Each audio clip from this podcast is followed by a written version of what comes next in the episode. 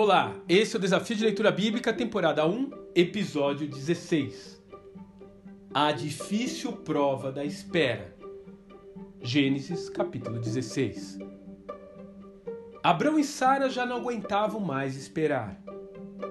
Nos dias de hoje, provavelmente, iriam procurar uma clínica de reprodução humana para resolver o seu problema. Como não havia isso naqueles dias, eles utilizam um costume da época que era usar a escrava como uma barriga de aluguel a fim de realizar o sonho que aquele casal tinha de acalentar um filho em seus braços.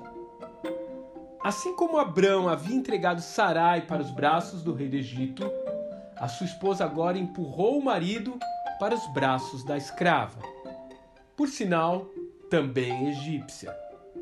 Aquele casal da terceira idade se perdeu completamente da rota em destaque.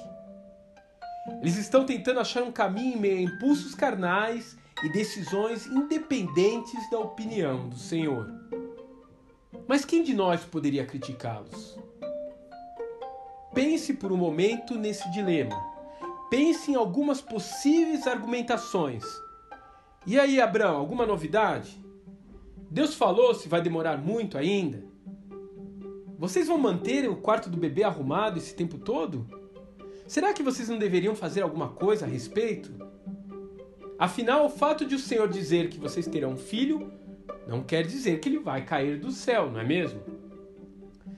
São argumentos que bombardeiam a solidez da nossa fé. São argumentos que ouvimos constantemente dos outros e até de nós mesmos durante esse período de espera. E então tentamos apressar Deus. Tiramos conclusões aparentemente sensatas no meio dessa névoa de ansiedade em resolver as coisas. E fazer isso traz consequências indesejadas. No caso de Abrão e Sara, trouxe contenda para a família e para os seus futuros descendentes também. Aliás, por muitos anos, Agar e Ismael se tornaram caroços difíceis de engolir no relacionamento desse ilustre casal. Esperar, sem dúvida, é uma das coisas mais difíceis de se fazer na vida.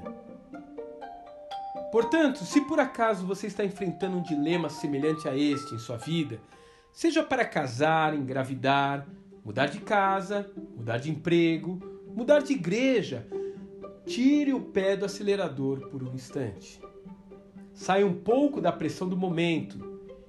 Pense em decisões erradas que você já tomou no passado e considere o impacto de você agir agora ou de aguardar por mais alguns dias. Mais do que tudo, tente ouvir a voz celestial.